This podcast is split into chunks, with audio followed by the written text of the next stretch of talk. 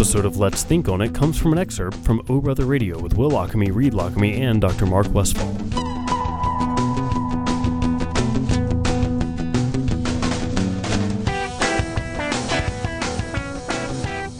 Um, all right, so we've been talking about the psychology of politics and so much going on right now. We talked about narcissism, how that plays in. Turns out I'm just average narcissistic. Reed is way below. So are you, Dr. Mark. Um, I guess I can kind of. I guess all that kind of makes sense. And there's no right answer to that. No. There's a wrong thing if you if you're real real high on that then You might want to evaluate your. sounds like you might be kind of being a jerk around Right. yeah Possibly so. Um, all right. What's in this final segment here? Well, so back, I thought a minute um, during the break about this whole um, dopamine thing, and I think when you one of the concepts that um, I talk about with patients a lot is our brains like familiarity. We survive by yeah uh, doing what is familiar to us. It's less risky. Um, so when I was talking back about how it would be difficult to to challenge yourself with the with your political views if you suddenly see your candidate is contradictory, um, we like to do what's familiar, and I, I see this in other areas. Um, patients who've had uh, difficult uh, relationships in childhood um, often repeat that pattern as they go through life. And there's this uh, years ago called repetition compulsion, which Freud described. He saw a pattern of people repeating the same, what seemed to be self defeating behaviors. But I think what we're learning biologically as we move forward is that there's a there's a biological drive to repeat what you've endured before because even though it from someone from the outside looks like it was difficult you survived it so think about like going to the water hole to get your water uh, you know survival thinking of caveman going to the water hole well you if you get there and back successfully you're probably going to pick the same route again mm-hmm. you're not going to pick a different route every time because you may encounter something that's dangerous even if it was a hard route that you took even if it's a hard route. If it worked, it worked. Right. You don't know, you know, it's like, you know, bird hand, two in the bush. It's like, well, I, Yeah. I know I made it now, and I may not make it the other way. yeah So it, it, it's something that we tend to do. We tend to repeat things. So we, we tend to go with what's familiar. So we do that as individuals when we're when we're looking at candidates. We're familiar with this party. We're familiar with this way of thinking, and we try to make people fit our idea of what we've been following. And so it does take emotional energy to stop and analyze and make a change. Now, change is very possible.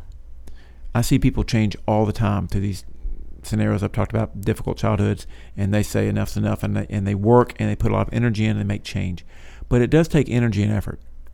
Um, so I think people need to stop, you know, in the political world, us as voters, we really need to stop and analyze what it is we're following. Because if you remember what we talked about last time, groups tend to get more and more diametrically opposed. right So what you're following is a moving target. And if you blindly continue to follow it on either side, you as a group, groups tend to get more opposed, especially when there's an opposition group. So if we don't stop and really use some rationale and not just go with our emotions and what's familiar, we're going to find ourselves following something that we don't really believe in. no And so I think that's really, to me, the take-home message with what's going on biologically with, with this whole psycholo- psychology of politics. It is possible to not follow your emotions and not follow what's familiar. It just takes emotional energy and work and awareness and awareness. yeah So I think it's important. I think we're at a point where, in politics, in my opinion, and I'm not a politician, it's gotten so extreme on both sides. We really have to reconfigure.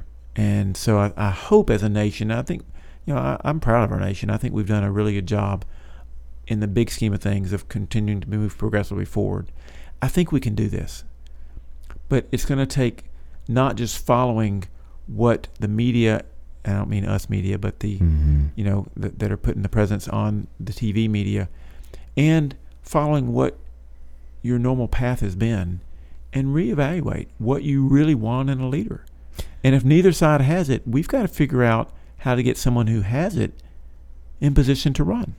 And you know, Dr. Westfall, I Not just for president, but for That's right. Congress, any level. the whole thing. I mentioned an article to you earlier today um, by David Brooks I thought was very interesting, where he commented and said, Hey, look, in a country our size, you have two choices. It's either politics or it's authoritarianism.